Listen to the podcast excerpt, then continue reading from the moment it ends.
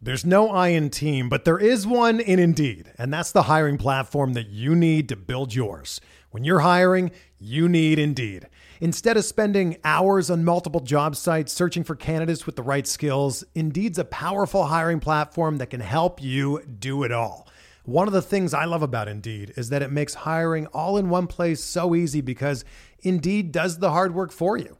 They show you the candidates whose resumes on Indeed fit your description immediately after you post so you can hire faster. Join more than 3 million businesses worldwide that use Indeed to hire great talent fast. Start hiring now with a $75 sponsored job credit to upgrade your job post at Indeed.com slash BlueWire Sports. Offer good for a limited time. Claim your $75 credit now at Indeed.com slash BlueWire Sports. That's Indeed.com slash BlueWire Sports and support the show by saying that you heard it on this podcast. Indeed.com slash BlueWire Sports. Terms and conditions apply. Need to hire? You need Indeed. Before we get started with Bench with Bubba episode 223, I'd like to talk to you about Super Draft. Great new way to play daily fantasy sports. It's not like the rest because there are no prices. You play the players you want, take the risk you want because it's a multiplier point system. If you want the easy stuff like the run CMCs, the Tom Brady's, the Russell Wilsons, for little to no multipliers, you can play them. If you want to take your chances with some Ryan Fitzpatrick's of the world for some heavy multipliers, you can play them too. When you create your account over at Superdraft, it's in your app store under Superdraft or online at superdraft.io. Use promo code BUBBA when you create your account. You can create your account, play free games, all that fun stuff, test it out. When you make your first deposit after creating your account with promo code BUBBA, you get a $10 deposit bonus. So go to Superdraft, use promo code BUBBA when you create your account for a $10 deposit bonus. Also, if you're rating and review on iTunes, it'd be much appreciated. Help the podcast out a ton. But for now, welcome to Bench with Bubba, episode 223. Bubba and the Bat Flip 12, talking some corner infield fantasy baseball.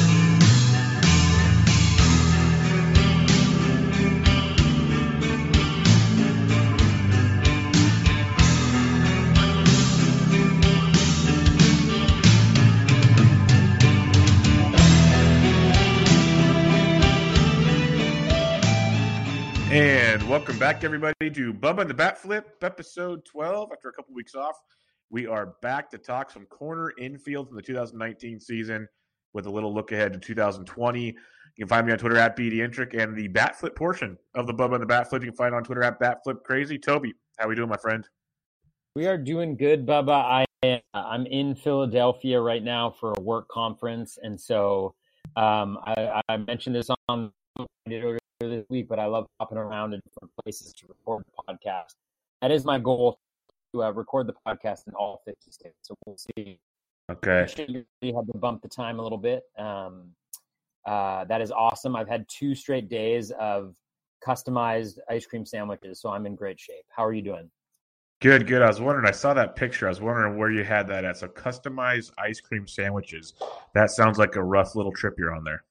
it's tough if you are in Philadelphia, there's a place called Insomnia Cookies, which is also open until 3 p.m. They are or 3 a.m. on Sunday nights, and I think like every day.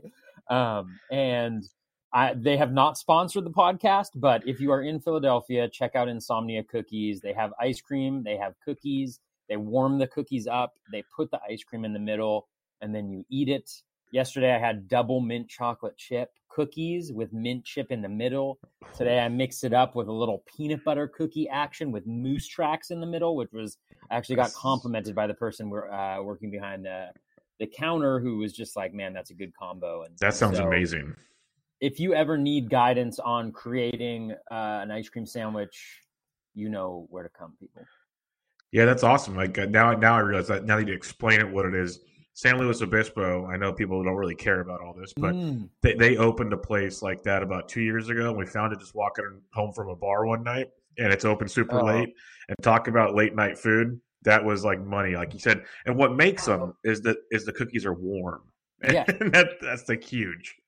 It's absolutely fantastic. Like literally, I was joking around that I, I should turn my Twitter into fantasy baseball and uh, customized ice cream sandwiches. Because when I was in Hawaii, I also like made a side trek to get. Um, uh, I just love. I love cookies. I love ice cream. I love fantasy baseball, but I love cookies. I love ice cream. I love putting them together. I love eating them.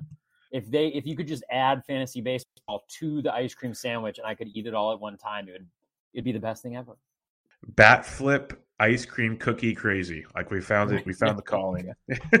For sure. I mean, like what's what's wrong with that scenario? Like ice cream, fantasy baseball. That is the pinnacle the pinnacle of existence. I didn't realize I had to come to Philadelphia uh, to to reach the pinnacle of existence, but I have. Well, it makes sense. You know, Rocky went there and found his his pinnacle of existence, so you had to find yours in Philadelphia. It only makes sense.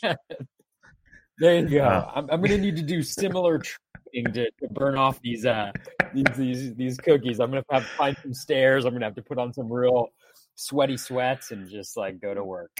There you go. Well, let's get to work on recapping the 2019 corner infield. We're to go not super super deep, but uh, we're to go three three first basemen that we got right, three first basemen got wrong. Same with third base, uh, right and wrong as well. But before we get into that, we can do it real briefly. Did you have any overall thoughts on the corner infield position? Because you know you go into the season, and in the old days, first base was always deep, and then this and that like I used to like lately to me third base has been deeper than normal. First base is kind of getting shallow because it's kind of crappy. And then it's kind of there's a gap. And then the late round corner infield seems like it's pretty good, like where you have the Josh Bells and everything. But there was definitely a gap where it got ugly. Um, you know, so long ago. But do you remember anything that might maybe stood out as uh, with the corner infield position this past season for you?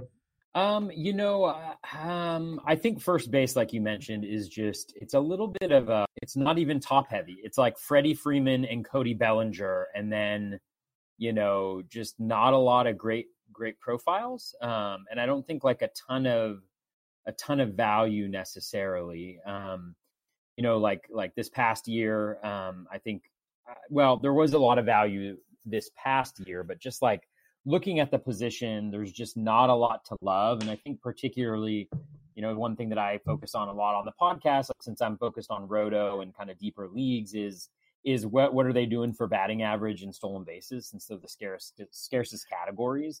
And it really like Bellinger is the only guy. Like Danny Santana, I think is kind of a nice value. Um, obviously, was this year when you could plug him in at first base with the stolen bases.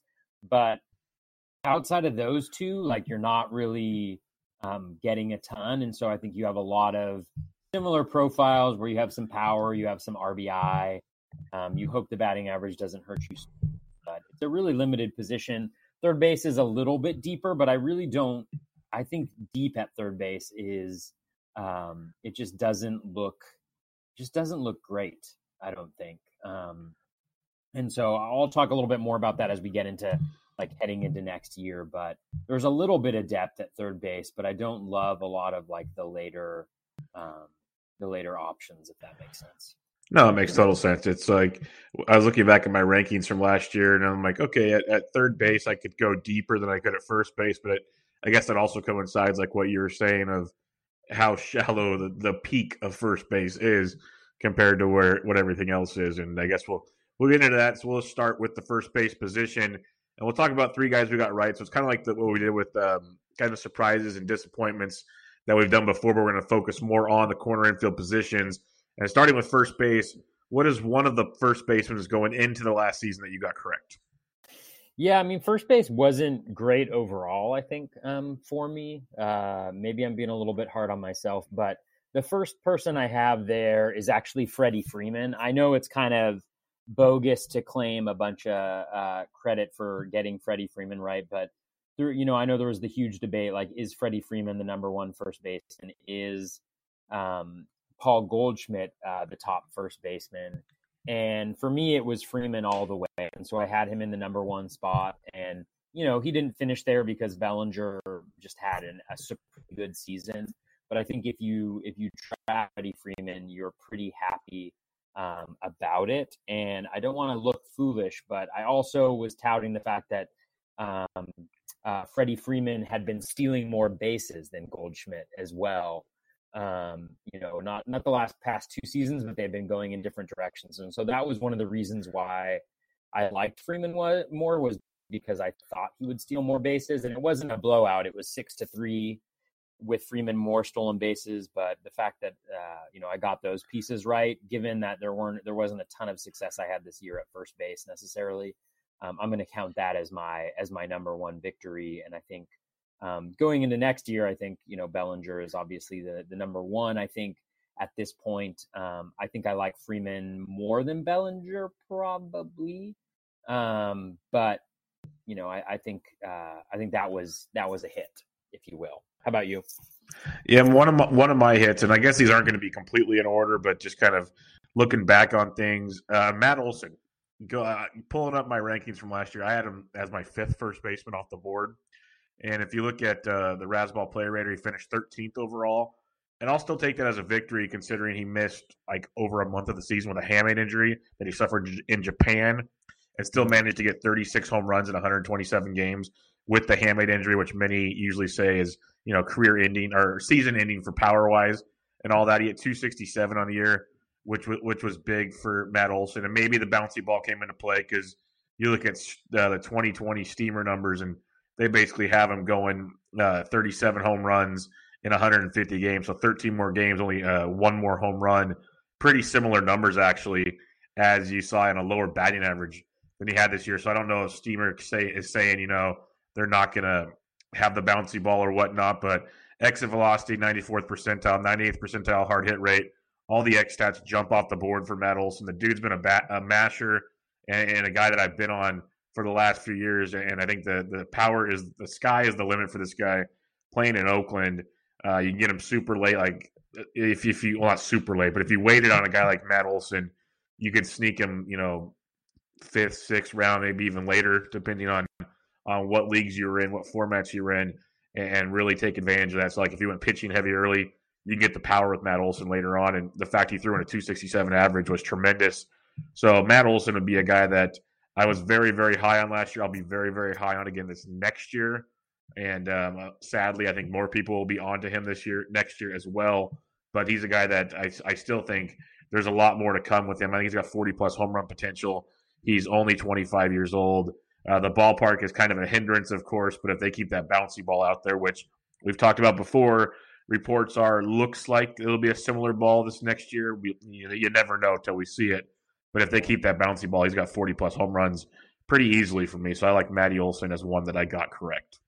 Yeah, that's a great one. And and the, the, the thing that's a little crushing about him, like if you didn't get him, is if you were drafting – later on or, or kind of you know i know he ended up on the waiver wire in some places because of the injury and i know that in in later drafts that happened after seattle um, played their uh, the, the a's played their first game like you could have had him in you know round whatever it was and so the fact that you were onto him and, and kind of stuck with him i think is uh is quite the victory. Yeah, no, I, I got lucky. I, I, remember having people come on bench with Bubba last year saying, "Oh yeah, you can drop him because guys lose their power." And I had him in TGFBI, and I never dropped him once. Once he came back healthy, I had him and uh, another guy we'll talk about shortly teamed up together, which was very very nice. So who's your number two? He looks familiar. Uh, yeah, I mean, I think you also uh, got him. Um, Jose Abreu uh, was another hit for this year. I had him as my number five first baseman, um, ahead of Joey Votto, was one of my misses. Uh, Joey Gallo, Matt Olson, um, my, Matt Carpenter, Jesus Aguilar, other folks like that. Um, and I can't remember exactly where he ended up ADP wise in drafts, maybe around like pick 80 or something like that. But I got him in a few places. Um, I wasn't too concerned because I thought that the, um, you know, the major piece holding him back in 2018 was the series of injuries uh, that he had. And so I was expecting a rebound, and we certainly uh, got that 33 home runs, 123 RBI a 284 batting average. Um, overall, the metrics were solid, you know, like pretty much what he has done in the past. If anything, you know, his contact rate stayed pretty much the same, but he did strike out, um, you know, 2% more than he had uh, the previous season and above his career average. And so we, there's not really a sign in the uh, metrics that I'm looking at as to why that increase would have happened. So we may see that go back down. Um, and then the the home runs, 33 home runs with a pretty high ground ball rate of 46.3 uh, percent. I think there's still a lot of juice left in the bat. I think there's some even upside um, depending on what the ball looks like. But I think he's been a really consistent performer when healthy. So, um, you know, the fact to have was great this year. And I think next year he's another guy uh, that I think I'm going to be targeting a lot, especially given where we are in the first base position and how, how thin it really is. Uh, yeah, I, agree. He was my number two as well. I had him eighth in my rankings coming into the season. And one thing I love I love about Jose Abreu, and you mentioned it, is consistency. Something about taking certain picks like Jose Abreu allow you to take chances elsewhere. Uh, outside of that injury 2018 season, like you mentioned, he's essentially going for about 30 home runs, 85 to 90 runs scored, 100 plus RBIs, 285 plus average. Like it's all there year after year. And we've yeah. seen ceilings of like 300 averages. Like it's consistent. And I absolutely love everything about it. He even struck out more this last year than he pretty much did since 2015. So when you mentioned you mentioned the ground ball rate, there's a lot to like here. The other part that I think is really, really cool is I know it's day one of the hot stove on this Monday, November 4th, but they're already talking about it in Chicago. They're going to do everything they can to bring him back. And I've been preaching that for over a year now in certain shows I've been on because they always said, well, they could trade Abreu and get something back. I said, no, you need this man in that locker room because you have Yoan Moncada, you have Eloy Jimenez, you have all these other talented young players, a lot of talented young Latin players that they're going to bring Abreu back, they already said. And I think putting those players around him with more experience now. Imagine a, a, the Eloy we saw in the second half now hitting behind Abreu for the entire season. The, the, the different pitches Abreu is going to see for an entire season. You have Yoan Moncada getting on base in front of him. Uh, Tim Anderson's there. All these talented young players around Abreu could only make him better.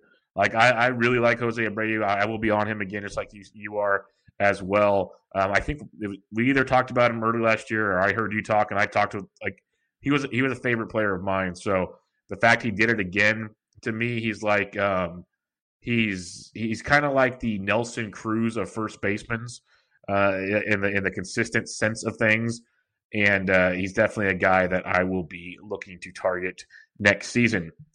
Who is um, your number? Just, just yeah. from a news perspective, he he was offered the qualifying. He he received a qualifying qualifying offer today from the White Sox, which is okay. seven a one year seventeen point eight million dollar um yep. you know offer. And so from all all the the chatter I'm seeing online, it sounds like he would be smart to sign that offer. So yep. I'll be really interested to see if he signs that offer or maybe um, he signs for like a three year, $36 million or something like that offer, which you know, kind of compensates him for a longer period of time, but maybe lowers the annual annual average value of the contract um, uh, from the team's perspective. So that that'll it's nice to know that there's probably some certainty uh, with him, um, you know, staying with the White Sox, which I think is going to be an improved lineup. Yeah, no doubt about it. Who is your third one? My third one is I kind of combined two just because I'm I'm creative like that. Um, uh, I, there's two guys that kind of fall into the same category. And so I have Jesus Aguilar and Matt Carpenter. I actually didn't have them as far down as they finished, obviously, but I had them below where um, they were going generally in drafts. Um, I had Carpenter as the number nine and Aguilar as the number 10 first baseman, I think. Um, but I didn't have shares of any of them heading into this season. And I think, you know, the one thing that I kind of take away from this is really not paying for a career year. Like when you look at Carpenter, he's been around for a very long time. Um, he last year was clearly the best year that he's had on a number of different fronts. And so I really didn't want to pay the the the price for the production of 20 um, 2018. And I think the thing with a guy like Carpenter is he really is he doesn't steal and the batting average isn't great and also has like a ton of downside on the batting average. And so that's not a profile that I want to pay for, let alone pay for a career year of. And I think similarly with Aguilar, he kind of came out of nowhere um, last year, especially in the first half. But when you look at the the underlying numbers, I mean, like he he certainly made a, a lot of quality of contact, but his contact skills, if my memory is serving me correctly, deteriorated as the year progressed. And he also had a really high uh, run and RBI rate per plate appearance for some of the underlying metrics. And so they were due some uh, some negative regression. And so I just I just didn't love uh, I just didn't love Aguilar either. So I didn't end up with either of those players. Um, they finished much worse than I think they were ranked overall. I think my rankings were below what kind of the industry standard were. So I'm going to consider both of them kind of similar uh, hits in terms of guys that I didn't own any shares of that were major flops this year. What about you? What's your uh, what's your number three? It's a pretty good one. My number three, I was very very proud of. He's the one I had paired up with Matt Olson in TGFBI. It'll be the number eight first baseman on the player rater at Razzball. It is Josh Bell. Uh, this is a guy I absolutely loved. I didn't hear a lot of chatter preseason about him. You can get him super late. I was getting him late in rounds. I wrote about him. I talked about him. I loved what what his overall profile from the last few years have shown. I figured that he could take the next step. Now I will agree, the second half was not ideal, but we have seen that from other power hitters before, i.e., Cody Bellinger and others. Not saying he's Cody Bellinger, just saying mm-hmm. these kids are young and things can happen, and they have to make adjustments. That's that's the beauty of pitching and hitting is uh, making the adjustments and trying to fool the guy again, and then having to work off of those adjustments. And Josh Bell is trying to work on that. It looks like still had a great season. Um, he's going to be a lot more expensive this year. I had him ranked 15th coming into the season, which I know is a lot higher wow. than most. Way higher, uh, yeah, yeah. And so I was very, very high on him, and I, I know he's going to probably. I'm actually curious to see where some people come out with him because I haven't done my my 2020 first base yet. I just finished my top 40 catchers, and that was a, a chore in itself. Wow! But um, you deserve yeah. you deserve a vacation after that. that was uh, torture. Let's put it that way. But uh, it had to be done for another project that I have coming up. So I took care of that, and once I get to first baseman, I, I'm curious to where Bell lands this season because you have to you do have to factor in the second half struggles, but still, when you're playing Roto, you see 37 homers, 94 runs, 116 RBIs, and a 277 average as good or bad as it might have hurt you in the second half, the overall season production is outstanding from a guy you got so late to play corner infield for you that was pretty darn good. And he played first base for me when Matt Olson was on the IL. So I'm a big Josh Bell fan. It paid off this year. Now everybody else will. So I'll have to get my guys like, you know, Trey Mancini, who I had ranked 20th coming into the season. He was big. Uh, guys like CJ Cron and some others. But uh, Josh Bell was the guy for me. All right. You sent me a little text here to alert me on something. And Jeff Zimmerman did not take my pick. For those wondering what I'm referring to, I should probably tell you. Um, the pitcher list expert drafts started today on Monday the 4th. And Toby and I are in the same expert draft. It's, we uh, are. Uh, yes, I think it's like the second mock draft we've been in together. I know. it's pretty there's funny. Nothing, there's nothing that brings people closer together than a mock draft. Yeah, especially a slow mock draft. A slow mock draft, and I'm and if I'm wrong on the, the specifics here, clarify. But it's a 12 teamer different type of format, but they said 12 teamer because that's the most common. They, they did the research on it. Nick Pollack is as thorough as they come, so I don't question that at all. So it's a 12 teamer, uh, only three outfielders, no middle or corner infield. So rosters are a little different, but it'll still give us a gist of what we have going on. I'm kind of playing it when I'm drafting as if there's a corner in the middle and five outfielders like I normally would. I'm trying to keep that mindset on how I would approach things. But um, I took Christian Yelich with the third pick overall after Acuna and Trout were Woo-hoo! gone. Um, Toby did his pitcher pitcher thing. No surprise there. Pitcher pitcher. Uh, yeah, that did not surprise me one bit. I didn't even have to look at the top of the page. I just saw two reds, and I'm like, okay, that's Toby's. hey, um, Capped also had two reds, so oh, kudos to him. He's he must be listening to the Bat Flip Crazy podcast. I'm telling you.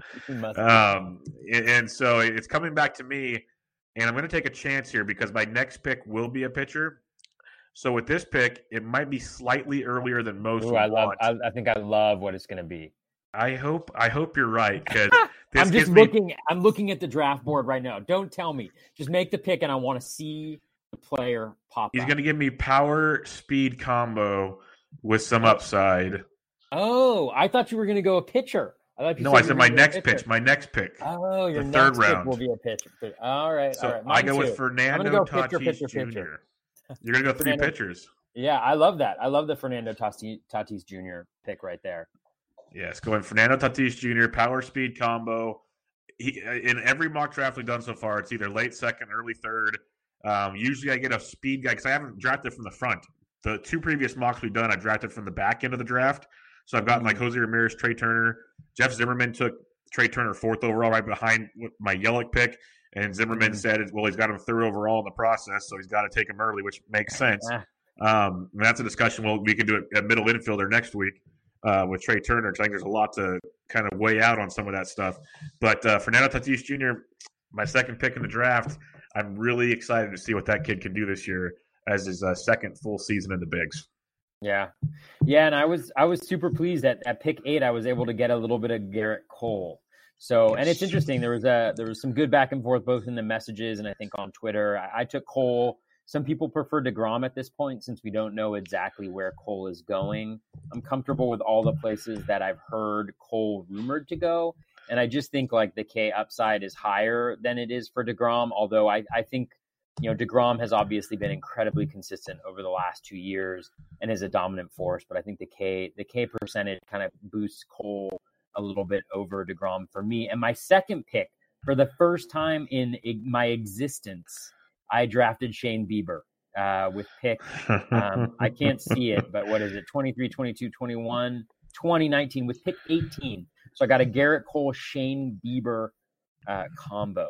Yeah, it's a the Bieber one didn't surprise me because there's a like uh Modica took Buehler on the turn. There's the mm. pitching went early and often. Let's put it that way. For sure. Um, I took Tatis over Chris Sale because I don't trust Chris Sale at all right now. I just I, I it's almost though if he falls to third round, I might take him, but it's it's hard to uh, to, to grasp. I need to go look a little more at what starting pitchers are there because the guy I want to take there, and I don't think he's available. But since we're on this this sideways note here, let me pull up starting pitchers real quick. Oh man, it's gotta uh, be Clevinger, right? Yeah, is he still there? Oh, he is. Yeah, he's, he's still available. Are, yeah, yeah. Yeah, I was debating rankings, between oh, Bieber, and, down there. Bieber and Cle- uh, Bieber and Clevinger. Yeah, Clevinger's the guy I want. Yeah.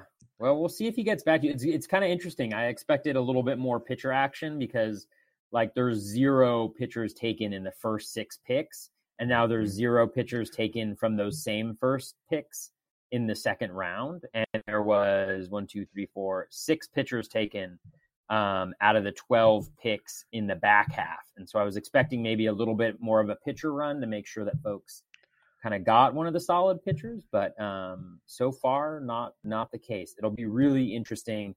And I think even in 12 team drafts, it points to the fact I really love being up there at the top because yeah. you know for me it's Gerrit Cole is number one for the time being. But like, you, wait, I saw hitters. I saw you I saw you tweet that you'd actually take Cole over like Acuna, Trout, and Yelich.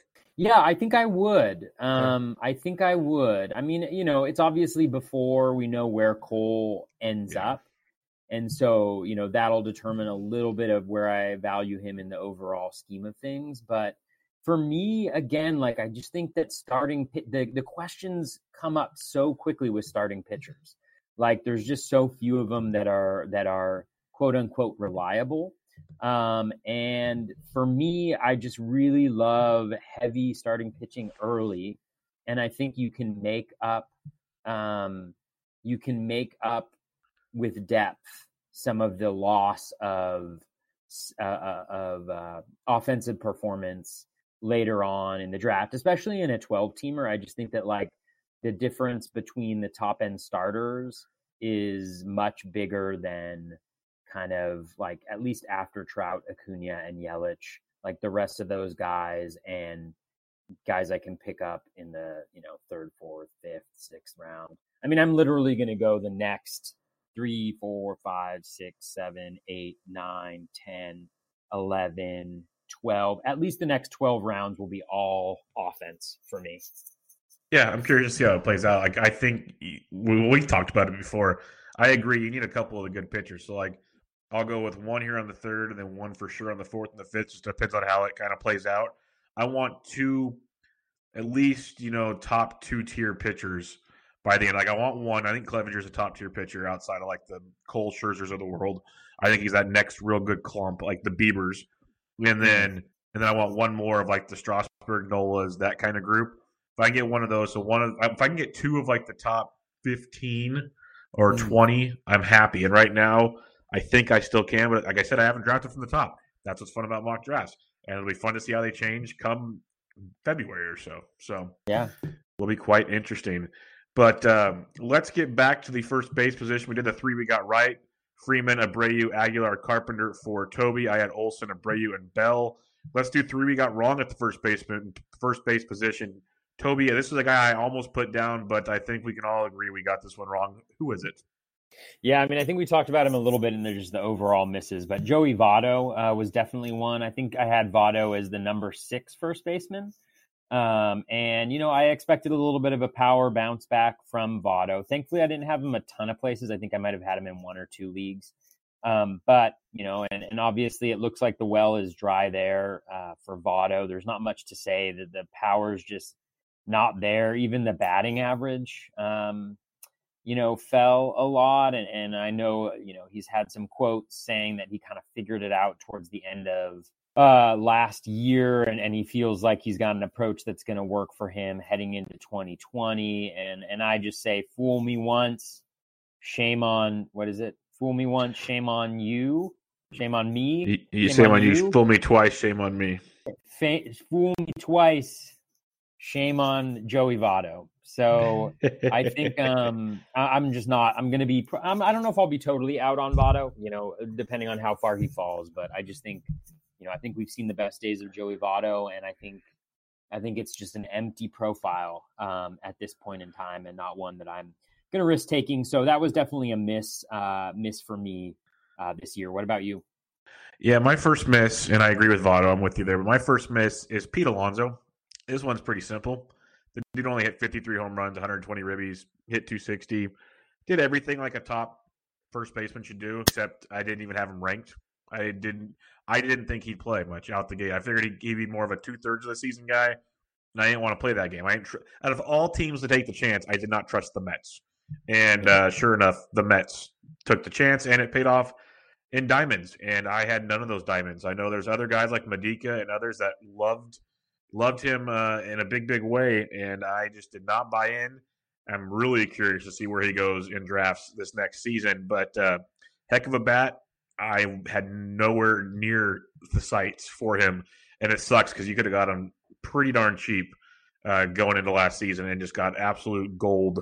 So I, I won't go too much deeper. It's pretty self-explanatory. He's going to be the rookie of the year most likely in the National League. Pete Alonso, I had nowhere on my radar at all. Yeah, uh, that's my that's my number two as well. Um, on my list is, is is Pete Alonso. I I missed the boat on that one. Um, and uh, you know, I, I what kills me is I had an inkling because I think I mentioned this on the show before, but when I was looking at him, like it's so hard to figure out how prospects are going to are going to do, but we knew that he was going to mash. It was just a matter of how much contact he made, and the narrative was that he that he was really going to struggle with contact a lot. And it's not like he's like a contact champion, but when you look at his minor league profile, like there wasn't outrageous strikeout rates, right? He had a 26.4% strikeout rate in the majors. If you look at the minors, last year it was 25.9% with the Mets in AAA. Um, but the same year in Double A, it was 18.3%, 14.9% the year before, and 18.5% same year, and then 17.9%. So really well below league average strikeout rates in all but one year through the minors. And so I looked at that and I was like, oh well, maybe he has a little bit more contact than we're giving him um, him credit for, but I just I still was out, and I think it's I have this like natural conservatism when it comes to uh, making fantasy baseball selections, where I just have a really hard time drafting guys with uncertain playing situations, even if they have upside, even if it's late in draft. I love to like fill in every single position before I start taking chances.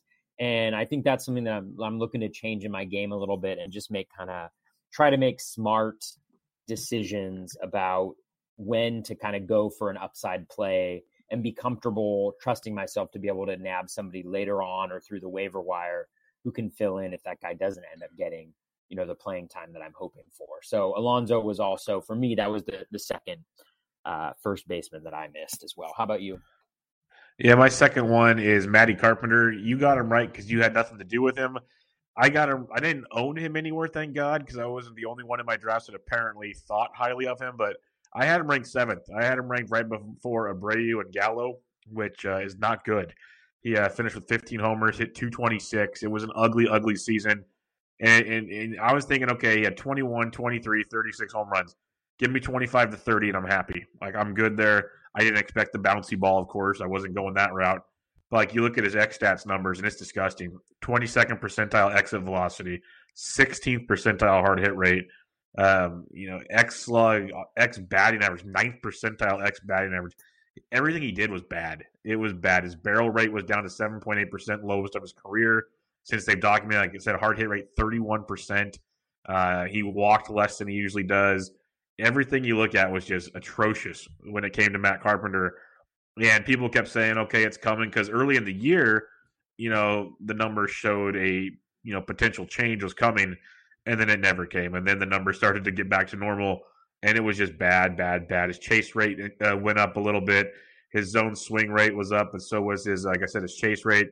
His contact rates were down. He wasn't hitting the meatballs, and I think that's a really interesting stat, especially in a juice ball era. If you're if you're getting a better meatball rate, you're going to start smoking things. I think that's one of the ones actually started looking at more and more this past season that, that stood out. His ground ball rate went up uh, almost six percent, which is not good in a juiced ball era. So you just look at him left and right, and it was just bad all across the board. When his, um, you know, I always love looking at the similar batters to part, similar batters to Matt Carpenter this year. Curtis Granderson, Jeimer Candelario, Robinson Chirinos, Eric Thames, Cavan Biggio. The Biggio one's not bad. That surprised me, but some of those other ones not pretty at all. So Matt Carpenter was my number two. I wasn't buying into the monster season from 2018 but I was still buying into a pretty good season, and that did not happen. Who's your number three? Um, you know, and, and on Carpenter, I think it was something psychological for you in liking him because oh yeah, didn't you, you because you drop you dropped him before he went on that big run. So yeah, yeah, I, there was something there. I mean, it's like it's like a double it's like a double whammy, yeah. Bubba. Well, I'm just glad I'm just glad I didn't own him. Like I had him ranked yeah. high. I, I would have got him, but other people grabbed him before me. Thank God.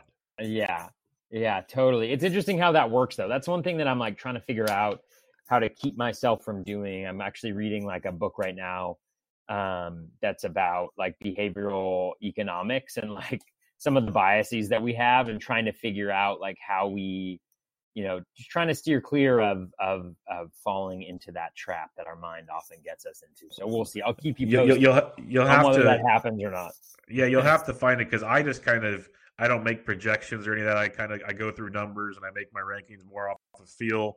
I know you're more yeah. of a, a, da- a, data guy, and um, you actually make your projections, or at least you do a, a, conglomerate of things and make your projections that way.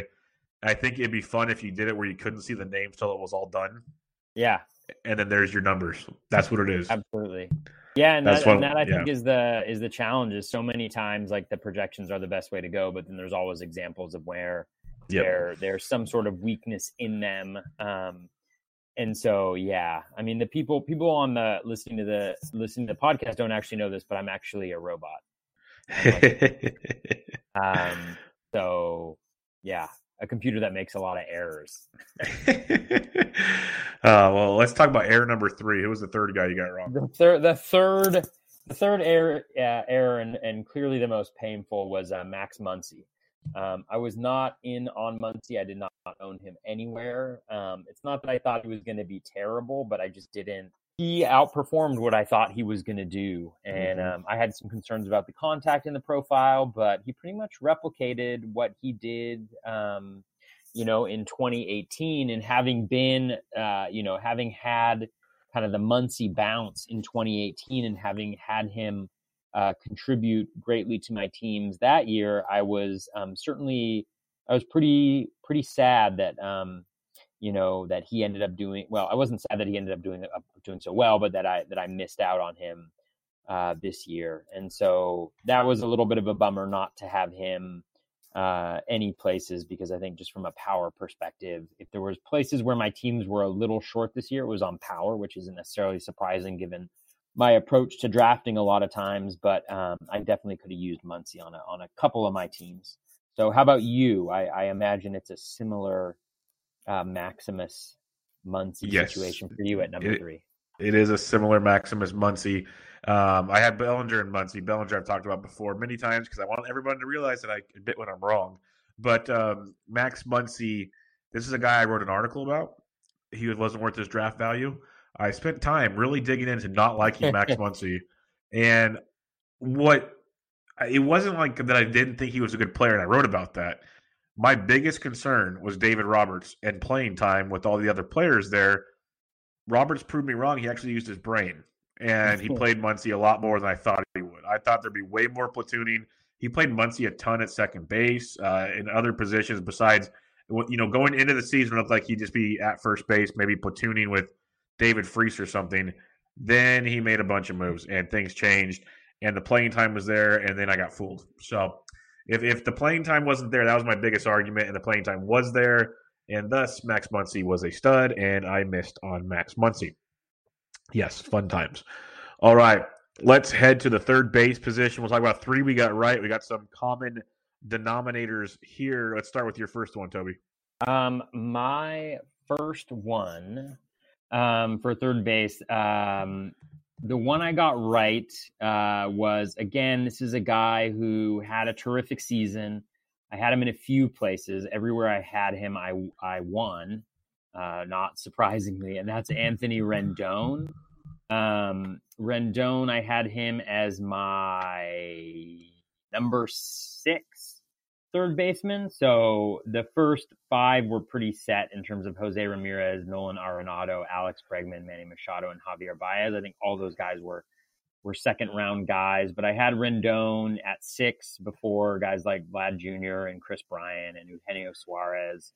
Um, and some other guys. And so, um, and I ended up drafting him in, in at least a couple places in my dynasty league. I traded for him. I, I specifically targeted him for um, a trade, and that worked out well because I traded uh, Matt Carpenter was one of the pieces that I traded uh, to get him, um, and so that is um, yeah that that uh, Rendon ended up working out really well for me, and I I mean I think the thing the value about Rendon even prior to this season is just the profile is is fantastic. Um, when you look at the O swing has always been um, very very good to to good um, and then the contact rates are just uh, super strong, both in the zone um, and overall. Uh, the big the big difference this year was the increase in in hard hit rate. He also has very low ground ball rates. I mean, everything that you're really looking for in a player he's getting. Um, he moved. I think he's traditionally hit when when Harper was around. He was hitting uh, fifth or or sixth sometimes, maybe even second. And so batting uh, generally cleanup in that lineup, uh, cleanup or third, uh, was just a really nice spot uh, for him to be in there. It, there was just so much to to love about Rendon, and I think we've probably seen the best season that he's going to have. I'm interested to see kind of where he ends up, but in some of the analyses that I've seen about players who benefited from um, the Happy Fun Ball, he's definitely a guy who um, has has kind of fallen in that category. And then when you look at the last uh, three years, including this year, I mean, there's pretty consistent high batting averages from him 301, 308, 319, and that seems kind of reasonable overall. But then when you look at the home run totals, you know, 25, 24, then 34. Before that, his max was 20 and 21. So he's actually a guy I think this is kind of like his peak value that we're seeing in in 2018. So he's probably not going to be a guy I have any shares of next year. I mean, he's going in the first round. It's not that I dislike that because I think he's a very solid performer, but I do think, um, you know, I'm, I'm, I'm probably not going to be that into him and probably have zero shares um, this year. Yeah, I'm going to agree with you on, on one of them. That uh, would be Anthony Rendon as well. I had him, him and a- Eugenio Suarez ranked right next to each other. I'll talk about Suarez later, but uh, Rendon is one. Is I, I, basically went into drafts going, I want one of these two, mm. and I got one of those two pretty much everywhere I went. So I was very very happy with that. I have a I'm a I have a very soft spot for Eugenio Suarez. Um, people say it can be a problem at times, but I will talk about him later. But uh, Rendon, 100% with you. You you nailed everything about him. I'm real curious to see where he signs. Talk about a guy that uh, hit the perfect timing for the Happy Fun Ball. It's uh, that free agent campaign. You can't ask for a, a better time to have the happy fun ball. So and, it'll be and real, defensively. Yeah, he's nasty. He's stud. You know? he's yeah. a he's a he's a heck of a ball player. But Yeah, the, the, power we have not seen that from him. We'll have to see if it consistently be, is there. But uh, the gloves there, the average, he's always been a pretty good average guy. So uh, it'll be fun to see where he lands. I hope he goes back to Washington. I just don't mm. know if they, they will pay enough, but I think he he'd be good there with Soto for a little while, a little while longer at least. But uh, Rendon will be nine, my number one as well. Who's yeah, your number and two? and, yeah. and the, the challenge with Rendon really quickly is he's like the one guy where I'm just not sure. It's like hard to identify who exactly is going to be in on him and where he could end up if he doesn't end up back with the Nationals. And obviously, like he's not going to go after I think the seven year, two hundred ten million dollar offer they had, but they're kind of in a bind because they also have Strasburg you know, who's kind of out there um, now as a free agent, and so it'll be really interesting to see what they, um, you know, what they what they end up doing. Really, it's gonna be uh, it's gonna be tough. No doubt about it. Who's your number two? Uh, my number two is um, somebody I'm always really happy when they fail. Uh, no, I'm just kidding. I'm never never happy when any player fails, but um, Kris Bryant is my number two. Uh, he was part of my bold predictions. I predicted that he would finish outside the top 10 third baseman, and he he did that at least according to um, to the ESPN Player Rater. He was number 13. I think from an auction value standpoint, based on Fangraphs, I think he finished number 10, but kind of identified ahead of time that I would use the Player Rater, so I felt uh, okay using that to judge it. But you know, Brian wasn't he wasn't terrible, um, and I feel like that's kind of the definition of Kris Bryant at this point. It's like he's good he's not great, but he was a you know he was an MVP like four years ago now, and that's kind of like that's his best season. Like we haven't really seen him approach that, and you know his batting average um, was 282 this year. He's kind of outperformed it a couple years, so maybe that's something that he just uh, he just does. But um, you know, I don't, I just don't necessarily see how his profile really um, like I don't see it as being something overwhelmingly special, and he continues to go really high, uh, really high in drafts, and so I just don't. Um, you know, even Steamer loves him. You know, they have him mm-hmm. as like you know, you know the, the 273 with 31 home runs, 101 runs, and 91 RBIs and four stolen bases. I think the challenge for me is I don't think the average is going to be super high, and I I do think that there's a floor there that's like at league average. And then I think he's not stealing bases anymore. Um, and he hasn't had more than 77 RBI since uh, since 2016.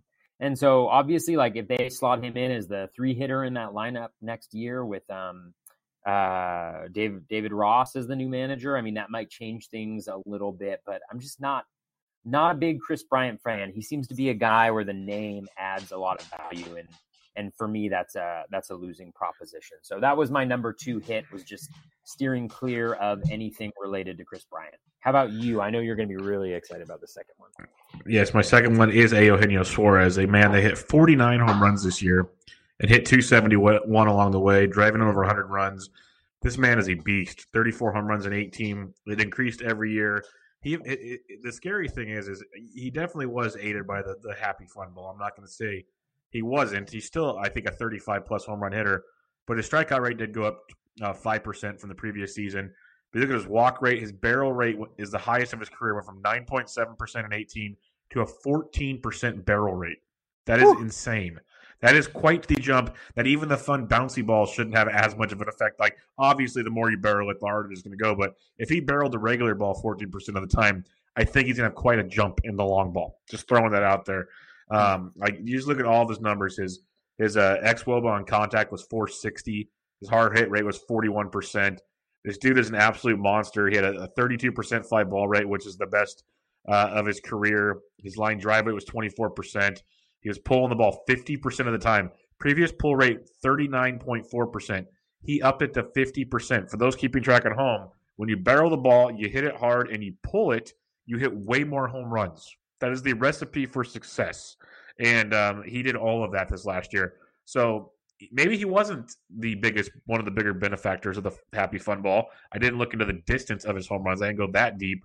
Maybe they were, you know, he had a couple, a lot of short ones, and maybe he was the benefactor. But if you look just overall way he hit the ball better this season, he uh, was a massive, massive improvement. Uh, he, he similar profile of, of Matt Chapman, a couple other goofy ones that I, I won't go into because that just looks. I don't know how they got those names to go with uh, Eugenio Suarez, but the dude's a monster. I'm a big fan of his. He's 28, still going to be hitting in Great American Small Park, which is always a great place to hit in, especially against some of the pitchers in that division. I still expect 35 plus home runs regardless of what happens next year. You know, 270 ish average makes sense. You look at Steamers projections, they got him for 35, 83, and 95, and then a 252 average. I'd expect a better average than that, but 35 plus home runs for Eugenio Suarez. I think a lot of people are still going to be very bullish on him. Uh, they're not going to believe he did what he did type thing, and they're going to have a lot of guys ahead of him. So I think he might still get a deal on a guy like Eugenio going into the next year. And he's a guy that I loved this past year. It was Rendon, it was Suarez, and the next guy I talk about were my three favorite third basemen. And uh, Suarez is a a big one that I will have high on my radar again next year. We'll just see how high everybody else is as well. So we, you gotta love Eugenio. Yeah, big fan of that one. I like your number three. Who you got there? Oh man, my number three is is one of my favorite uh, my favorite hits of the year, and that is the one and only Hunter Dozier. So Dozier was a guy that um, even towards the end of last season, the 2018 season, I kind of identified. I like to talk about the. Uh, let me see if I can get this right, my own like saying, but um, you know, when I think about uh, what I'm looking for in a hitter, there's kind of like the four legs of the stool. And the four legs of the stool are good plate discipline, uh, good contact skills. Those are two legs. Uh, hitting the ball in the air a lot, so a low ground ball rate, and then quality of contact. So like hard hit rate or barrel rate, things of that nature. Although barrel kind of combines the last two. But those are the things that I that I'm looking for. And when I saw Dozier, I saw a guy who um, towards the end of last year, the contact skills were great. He was hitting the ball really hard, and then if you looked at his Statcast metrics, he had a max exit velo of around 115 miles per hour, um, which is which is pretty pretty pretty solid, if not elite. Um, and then he was also starting to hit the ball on the ground less. Um, and so he was hitting the ball in the more in the air more. And so really heading into this year, the one thing that he needed to change was to improve his plate discipline. Now I'd be lying to you if I knew if I said that I knew that that was going to happen. But um, you know, those are the types of guys that I like to bet on. Is a guy who really only needs to make one change to his um, performance in order to take that next step forward. And at least for a large part of the season, that's what Dozier did. His plate discipline improved improved dramatically, and then you know he his expected batting average and his expected metrics were a lot higher than his actual metrics, and then he started to see that positive regression based on those skills, and and was a solid contributor throughout the year. I mean, in the end. Like he definitely struggled in the second half. He, I don't know if he ever fully recovered from that initial injury he had in June. He just didn't seem to be the same guy as a result of that as well. And so, you know, uh, he was he didn't end the season like on the highest note in the world, but overall he was he was I think a big part of why I was successful because I had him in virtually every single non like keeper league. I think I actually had him in every league except for two, so like 12 of 14 or something like that. Or I guess I didn't have him in some DCs, but he was a guy that I really really liked and um, definitely uh, more than returned that like ADP of 500 uh, you know uh, price that you paid. So I was really happy with uh, Hunter Dozier, one of my favorite hits uh, of the entire uh, draft season, if not the favorite. So how about you? Yeah, Do- Dozier was awesome. I remember checking him out early on, got him on waiver wires because he wasn't drafted in many places, and watching his early, like just his Statcast hard hit rates, all that good stuff. Dude was a freak and uh, very, very talented. I was I was impressed with him because I, I learned a lot about him also doing DFS daily and the fact his uh, splits, he was much better versus righties than lefties, which shocked the living heck out of me. Hmm. But uh, he crushed righties power wise and lefties. Maybe it adjusted as the season went on, but early on, he was a righty masher over lefties, and uh, it was very, very impressive from the young stud. Um, my number three is Matty Chapman. Won another Gold Glove again. Just, just what they do. It's what he does. Puts him on the mantle. But he also hits bombs now. Thirty-six home runs this year. He hit 249 with a 270 BABIP. That will change next year, folks. If people tell you watch out for his batting average, he's never had a BABIP even close to this low. He, in 2017 in 84 games, he had one at 290. Like he's going to have a 300 plus BABIP because it's very hard for a guy that has a hard hit rate of 49% and an exit velo of 93% that barrels it up over 12% of the time to have a BABIP of 270. It's just not going to happen uh, time and time again. It's, it's a thing we've talked about with Matty Olson is his ground ball rate. You know, 42% ground ball rate compared to 41 last year. He's got to improve that. He did improve his fly ball rate up to 28% last year, which helped with his um, his home runs, obviously. But if he can just, you know, maybe go 33, 34% fly ball, take that ground ball down to about 36%, whoa, Nelly. The sky is the limit for this kid because he all he's done in his entire career, especially of late. You know, last year I said 49%, 48% the year before. His last two full seasons in baseball, he just hits the cover off the baseball and he's just getting better and better. He is only 26 years old. I am a huge fan of Matty Chapman. I um I took him as a, a preseason bold predictions. I had him, Matt Olson, uh, and Chris Davis homering more than the big three in New York, and that happened because they're always hurt, mm-hmm. and they also just dropped bombs. So um, I, am a big fan of Matt Olson again this year. I mean Matt Chapman. It was Chapman, Rendon, and Suarez were the three boys I wanted, and um, I had a lot of them. I had some corner infield action with Matty Chapman, so lots of fun with those guys. And Oakland's a fun team to root for. I don't know if you saw it today, Toby, but even Marcus Semien is one of the three finalists for the AL MVP this season. Really, I did not see that. Yeah, That's the A's awesome. are getting love. Yeah, the I two. Mean, the, he, was, he, was, he was so a beast. Good. He was so good. Yep. Yeah. All right, let's talk about three third basemen we got wrong. We have the same one at number one. Who you got? Uh, my number one that I got wrong was Vlad Jr. Um, I had Vlad Jr. Um, as my seventh third baseman after Anthony Rendon. Um, and you know, I only I only ended up getting Vlad Jr. in one spot. I think after he got injured, I think I got him around like pick seventy or something like that. But I definitely was expecting a lot more from him um, this year, and I just kept on holding on and waiting and waiting and waiting. And he definitely had some spurts, and I don't doubt for a second that he's going to be a very good major league hitter. But I just think you know the ground ball rate is is an issue. He hits a lot of balls on the ground, and defenses are better um, uh, in the majors, and they shift more, and they just have a better understanding of where players are likely to hit the ball. And so um, I think he will make some adjustments. I do have to say I really enjoyed uh, the video of him. You know, because he had those comments about. Well, I, I don't know if they were his comments, but there was the article about how um, you know he hadn't really worked out before uh mm-hmm. you know and he was going to work out and i just love the video that they showed of him working out where he was jumping rope and he definitely looked trimmer than than he normally does but it kind of reminded me a little bit of the miguel or the miggy cabrera video from last summer where they like showed miggy like working out and i like watched the video and i was like he literally looks like like a 45 year old father working out like this is not this is not a uh, peeling working out video. And I mean, obviously, like Vladito's, he definitely looked uh, more athletic than Miggy looked, but it was also like, you know, you're 20 years old and you're jumping rope and, you know, you're jumping rope. Like, like there was nothing like wonderful about it, but I just love kind of from a narrative perspective, like them kind of putting that out and like, I'm doing the work, I'm doing the work. So I think he's going to be great. I'm sure I'm not going to draft him at all next year. And, you know, he'll end up doing just because of where he's going. I mean, in the two early mocks, I think he was going around pick like in the low 30s. That that may fall a little bit, but I don't think I'll have him next year either. Um, but he was definitely a um, uh, an interesting.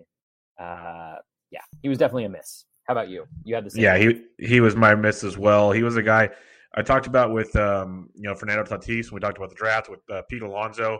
I wasn't in on a lot of prospects unless you're named Vlad Guerrero Jr. because I actually thought the Blue Jays would have him up in a couple weeks. Like I didn't think it'd be a, a big drawn out saga, which it turned into. And then he finally comes up and he hit much more of a rookie wall than I expected. I expected him to be much more successful when he came up there. And so that was egg on my face. I had him eighth at third base, right in front of Matt Chapman, two behind uh, Suarez and Rendon.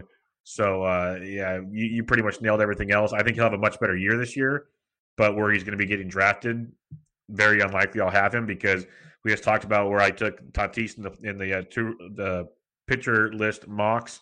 Uh, I'm gonna take a pitcher on the way back. There's no way Vladdy makes it back to me. Not a chance. So uh, I won't have Vlad there. And I, am pretty sure if I do my normal strategy on the back end, I'll be going pitching again. So I won't be taking Vlad. It'd be, it's to be very, very rare if I ever get Vlad in a draft. And uh, it's a shame. He's a lot of fun, but I'm not uh, not on board with that one. Who's your number two? Uh, my number two is Jeff McNeil. Uh, McNeil was a guy I didn't like heading into this year. Um, it just seems what kills me is he's another one like the the ones that I hate are just the ones where like you didn't have to pay a high price. It's kind of like the Pete Alonso. Like you didn't have to pay a high price, and there was just such an obvious. It was just such an obvious draft choice. Like Jed Lowrie was injured. You know, he was going to get reps at second base. He's got this high batting average that he's always had, but like when I dove into it, I just I didn't I didn't see that happening. I didn't see the quality of contact. Like the hard hit rate was really low, and um, you know I didn't believe the seven stolen bases, which I was actually right about that piece of it. But I didn't think he was going to hit as well for average. I definitely didn't see the power coming. So I just thought it was going to be if it was going to be average, it was going to be empty average, and that was and that was it couldn't have been further uh, from from the case. He just is one of those guys who who can do it, um, who makes a ton of contact, doesn't strike out, puts the ball in play, puts the ball in play, you know, well, and um, you know, and that that means something. And so uh, he's definitely a guy that I missed. I missed out on on getting a lot of value in a lot of drafts because he was he wasn't exactly free, but he was definitely going in like the 250 to 300 range, even after Jed Lowrie um, was going to miss some time at the beginning of the season with the injury. So that's one that I definitely um, am kicking myself for because uh, who couldn't use that type of a batting average on their team? What about you? Yeah, no doubt about it. Uh, McNeil was a, a, special player last year. Uh, mine's Kris Bryant because I had Bryant as the fourth third baseman off the board, right in front of Suarez and Rendon. Oh, Bubba. And um, good thing I don't have him anymore because I told you I was trying to target, but I have him ranked fourth. And you know, you go back and look at his stats. It's like okay, 31 homers, 108 runs scored, 282 average, only 77 ribbies. That's not ideal. He actually overall wise had a decent season. Now, where you had to draft him, not so much because he's the back end of the first, early second round. You're taking him quite early for that production. You wanted five categories. You did not get him. And when you look at his overall StatCast page, his X stats like he got he was Terrible fortunate last year. Yeah, yeah, let's just say fortunate last year. Yeah. it was uh, not the ideal setup there when you when you really break it all down with um, Kris Bryant. Uh, there could be a bounce back coming this year. I just think we expected a lot more with him. I probably won't own him again this next year because I know I'm, I'm, already hearing people talking up Kris Bryant yet again. But um, it's it's been weird. You know, 31 homers is nice and all, but 31 homers isn't that uh, that unpopular anymore. So Kris Bryant was one that I got wrong last season. Who's the yeah, third one that you got wrong? That's a good point too. Is just like um, the 31 home runs mask a little bit of the issue because it's like he hit 31 home runs, but which sounds like a lot, but given the happy fun ball, it's not that. I think he's a mm-hmm. guy who is going to get hurt again by that. Like the metrics just aren't like they the were bad. High, like the X, the the Statcast data isn't high. Like I feel like he's a guy who I would not be surprised if he finished with like 24 home runs. You know, uh, yep. uh, next year uh, in 600 plate appearances. So he's know. he's going to be a fun one to see what the Cubs do because they're going to have to either trade him or sign him pretty soon. That's going to yeah. be fun. Who's your yeah. number three? Um, I would trade him. um, my three, I'm going to go with another combo, uh, a combo miss this time. So like the opposite of of a of an ice cream sandwich, whatever that is. This is uh, definitely what I got here. And these guys were going about the same spot in drafts, and I own them in a few places at least. Um, and that's Travis Shaw and Justin Turner. Uh, Shaw was just god awful. I mean, that's just one of those ones where like he had a couple years of pretty consistent good performance. It actually looked like he was on the upswing a little bit. Um, and, and kind of contributed in every category except for maybe batting average, but seemed a little unlucky in 2018. But it was just terrible. Like it was just a horrendous display, like from start to finish. And it's just one of those things where you're like, oh man, I messed that one up badly. So that was one of them. And then Turner, Turner didn't have a terrible um, season, uh, you know, but he hit 290, and I think I was I was expecting more of what we've seen the last couple years with the 312 and the 322 batting average. Um, I just feel like the 290 is solid, but where you were picking him in drafts, knowing that you know there's the there's the likelihood that he's going to miss some time, the power numbers aren't going to be insane, neither other counting stats. Like he's never hit triple digits with any of his counting stats, and so you were really relying on that batting average to uh, to to lift up that value. So the 290, while solid, is not is not is not what I was looking for necessarily. And then the 27 home runs was all right, but you know, 80 runs, 67 uh, RBI. So in total, like 147 uh, runs and RBI. You weren't expecting a lot of stolen bases. It just wasn't, you know, like a lot of what we look for in Turner was still there.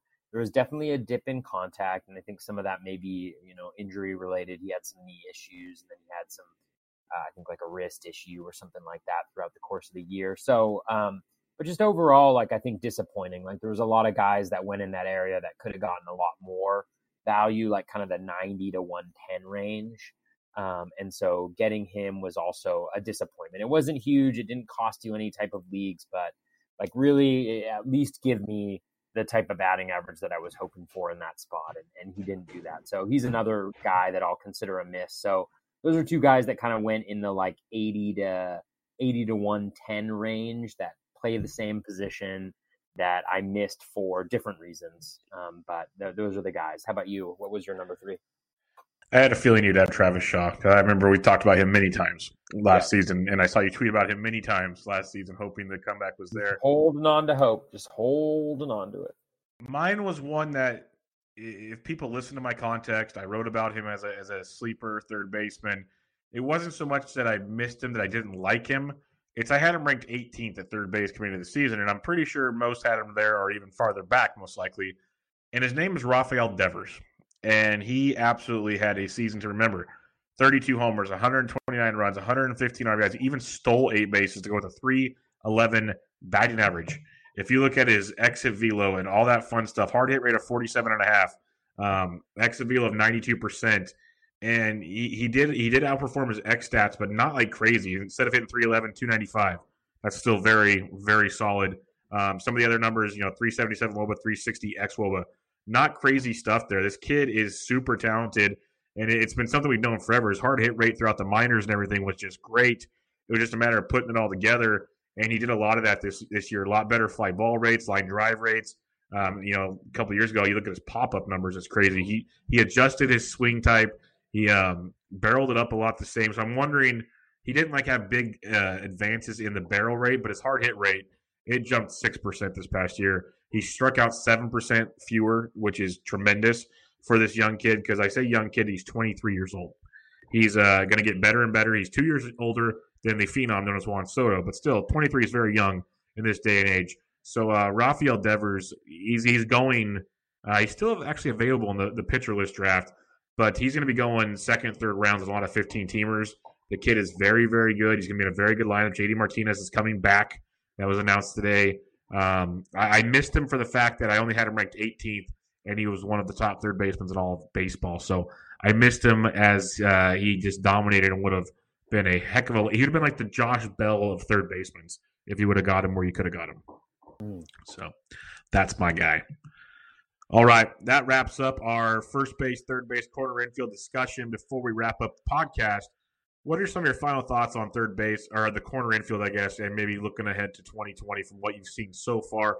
Obviously, we'll preview 2020 in the next month or so, but uh, what what have you seen so far? Yeah, I mean, I think uh, I touched on a little bit at the beginning, but I think for first base, uh, very I, I don't even know if top heavy is the right word because I just think that there's there's very little depth at the position. There's very little um, value in terms of like stolen bases and batting average for roto leagues. Um, and so you really are talking about kind of like a, a Freeman and uh, Bellinger uh, and everybody else um, type of situation. And so for me, I think um, you know, I'm probably not going to get Bellinger or Freeman. And so what I'm going to be looking for is um, I'll probably be looking at a lot of Abreu. Uh, mm-hmm. You know, his early ADP is about 104. I got him in one of my my my only real draft that I've done so far around that point. I think there's a lot of value with Abreu going right there. Or else I think I'm going to wait and um and and go for maybe one of the later round power only types. Uh, Danny Santana is also interesting at an ADP of 204. Um, if he stays around that, I imagine he's going to push up a little bit as people kind of dig in and, and see a little bit of Javi Baez maybe in his profile. Um, but he might be a guy that I, I, I might target as a first baseman. Um, some other guys that come to mind: Christian Walker, Renato Nunez, C.J. Cron. They all should have decent playing time next year. I think they have, you know, depending mm. on which ball, they have pretty solid uh, power potential. Uh, they're not going to hurt you in batting average, except for maybe Nunez. But I actually liked a lot of the improvement that I saw uh, from him uh, last year. So I don't think they're going to like destroy you in batting average, but they should provide some home runs. I'll probably have a ton of CJ Cron if he stays where he's going right now. Um, I think there's a couple guys that I'm kind of out on based on where they're going. Pete Alonso, his early ADP is 44, but I've been seeing him go earlier. Uh, I think he's a guy that's a major home run regression um, candidate uh, for a variety of different reasons. I think we've covered on this. And then I think Carlos Santana as well. Like you got to love what he did last year, but the beauty of Carlos Santana is the fact that he's always going around like ADP of 200. And right now in, in two early mocks, he was going at around 120 and I'm just not I'm not going to bet on that kind of career year that he had happening again. And I think a lot of the value kind of gets sucked out at that point. So that's like a little bit of an overview at first base and kind of what I'm looking at right now. Uh, third base is a little similar. I think there's a lot more depth, but it really falls off after pick 90. Um, and I think similarly, it's not a great spot uh, for average and stolen bases. So I think you're going to see a lot of third basemen go up to that pick 90, and then there's just kind of like blah uh, some of the values that I saw based on the two early mock drafts. I do love um, I do love Jose Ramirez at pick 17. I think if you can get him in the second round, I think that's solid. Um, just because even in a year where he struggled like he- all hell in the first half, he still redeemed himself because he can. He's just one of the streakiest hitters that you'll find. Uh, Yoan Moncada, I like his value a lot um, at around pick 90 uh, Al Melchior had a really good article on Fangraphs. He had a couple really good articles on Fangraphs. One of them was comparing Moncada and Kris Bryant, both in terms of like skill and uh, ADP, and how Moncada is going about 40 picks later, and I think in a lot of ways is a better value than Bryant is. Uh, and then Wil Myers has dropped all the way down to 190. And I think if you're looking for speed from a position that you're maybe not expecting it from, I think he could be really good. Um, although he may have lost his third base eligibility. He may just be outfield depending on your league. So look for that. And then I mentioned Renato Nunez. I think Yandy Diaz is a really nice candidate. I drafted him in one league. He had an early, two early mock drafts of 267. I think he's going to, he's shown some really good signs, and I think he's primed for a good season if he can stay healthy. And then Tommy Edman is a guy that I think also um, just has a lot of the tools, and maybe you won't get from other guys in the third base position. And then the guys that I'm kind of out on, uh, Vlad Jr. at 34, Manny Machado at 37, Bryant at 47, um, and then even Hunter Dozier, the love of my life, at 128. I just think you're losing a lot of the value, and he's not going to contribute in the categories that matter matter most. I think there's just better options there. But I do think, like overall, from a roster construction standpoint, um, you know and that's really what i'm focused on heading into the year is how how to construct my roster in a way that addresses some of the uh, from some of the scarce resources from like a stolen base and average perspective. I think you really need to think about who you're going to draft or who you're planning to draft at first base third base and ci because there's not a lot of guys that provide stolen bases and there's not a lot of guys who provide average. And so if you are going to have those be zeros in those categories you're really going to rely heavily on your outfield, your second base, your shortstop, your middle infielder for that stolen bases and that batting average. And that's just a lot, a lot of pressure to kind of have that uh, to place on just kind of three positions in your roster in addition to like your utility. And so I just think you really need to think about how you're going to construct your roster and which guys you you might be able to slip in there that can provide some stolen bases and batting average. So you know that could give some, a little bit more uh, a little bit of more oomph to guys like Wil Myers if he does have third base eligibility, Justin Turner again, and like even guys like Jon Berti if it looks like he's going to get uh, consistent playing time, you may have to get creative in terms of taking some risks to try to fill those gaps because really there's there's very little um, in kind of those three positions, the first base, third base, and CI uh, that will be able to contribute to the overall balance of your team. Yeah, when I'm looking at the, the corner infield positions, I'm not. It'd be nice to get stolen bases, but I know it's so hard to find them. Uh, some guys that stood out to me in the two early mocks is Goldschmidt's down to 66th overall. I probably won't reach for him there, but to get that kind of a drop off on a guy is very interesting. You mentioned Abreu. Abreu and Olson are going right next to each other. Two guys I've been a fan of. I, it it sucks Trey Mancini's going so high now. He was a guy I absolutely loved as a sleeper. But If you're looking for some value, uh, Ryan McMahon getting Coors action again at about pick 180 has my attention. I really want to watch spring training because if you can get Nate Lowe around pick 200, mm-hmm. I think that's a, a oh. super, super good one to like there. Renato Nunez, you mentioned him, CJ Cron, those are guys I was all over last season, off and on at times. Big fans of them. Uh, Garrett Cooper is a guy to keep an eye on about pick 310. If you're late in a draft looking for power, he might hurt you in a couple other places, but he could be a, uh, a nice power source late in your draft. Then when you look at the third base position, some names that stood out. Um, um these will change because Rafael Devers is going ahead of Rendon right now. I don't see that lasting long. But you can still get Chapman at a decent number, about 67 or 80. But I'd rather get Moncada at 87. That one is very, very strong. Um, Moustakas at 130. I'm curious to see where he lands. But Miguel Sano at 167. This guy, once he got healthy again this year, super, super good. And I, I like his upside big time over some of those guys. Like Josh Donaldson's going to pick 90. I'll take Miguel Sano over Donaldson every day of the week. You can name the number right now, and and, and I'll take that deal. So I, I like Sano a lot in, in that situation. And some other values. Um, I know you like Hunter Dozier, and you talked about you won't take him because of that pick. There's no need to pick take Hunter Dozier at pick 129 when you can get JD Davis at 206. They're almost the same player. Uh, that's just my two cents. Uh, Renato Nunez, you mentioned him already. Um, a couple other guys, maybe if you're going deep. Tommy Edman, I love. We saw him play some great ball towards the end of the season. Asdrubal Cabrera, Marwin Gonzalez, always nice middle infield guys. But we'll have to kind of wait and see where some of these other guys land because there are some nice deep options here, depending on where they um, they fall in your team builds, as you were mentioning. All right, that'll wrap us up. Episode 12 of Bubba and the Bat Flip in the books. Any final thoughts, Toby?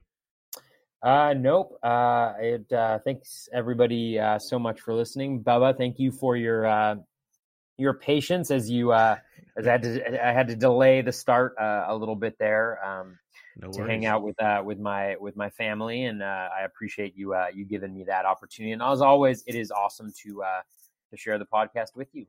Yep, no doubt about it. I've been looking forward to this. We had a couple weeks off for uh, traveling and whatnot, so it's fun to get back and. Uh, record a show and talk some baseball. And we'll be back at it hopefully next week. We'll see what the schedules look like. And we'll do middle infield. We'll do second base and shortstop. And uh, I tweeted it out. Didn't get any responses this week. But if you guys have any specific players for the middle infield next week, let us know. And we can dig into them a little more for you. We will do a 2020 preview much more in depth in the in the coming weeks to month or so. But this is just kind of another way to look back and, and see some things, good and bad, not all bad, but to see a little bit of everything and kind of get us ready as we're doing more mock drafts. And we'll have more of the uh, pitcher list mock to talk about next week for sure. As um, Al, um, Mike Gianella took Jose Altuve after my Fernando Tatis Jr. pick. So we'll check that out more in depth next week as well. But until then, you can find Toby on Twitter at BatFlipCrazy. I am at Intric, and this is Bubba and the Bat Flip, episode 12. Catch you guys later.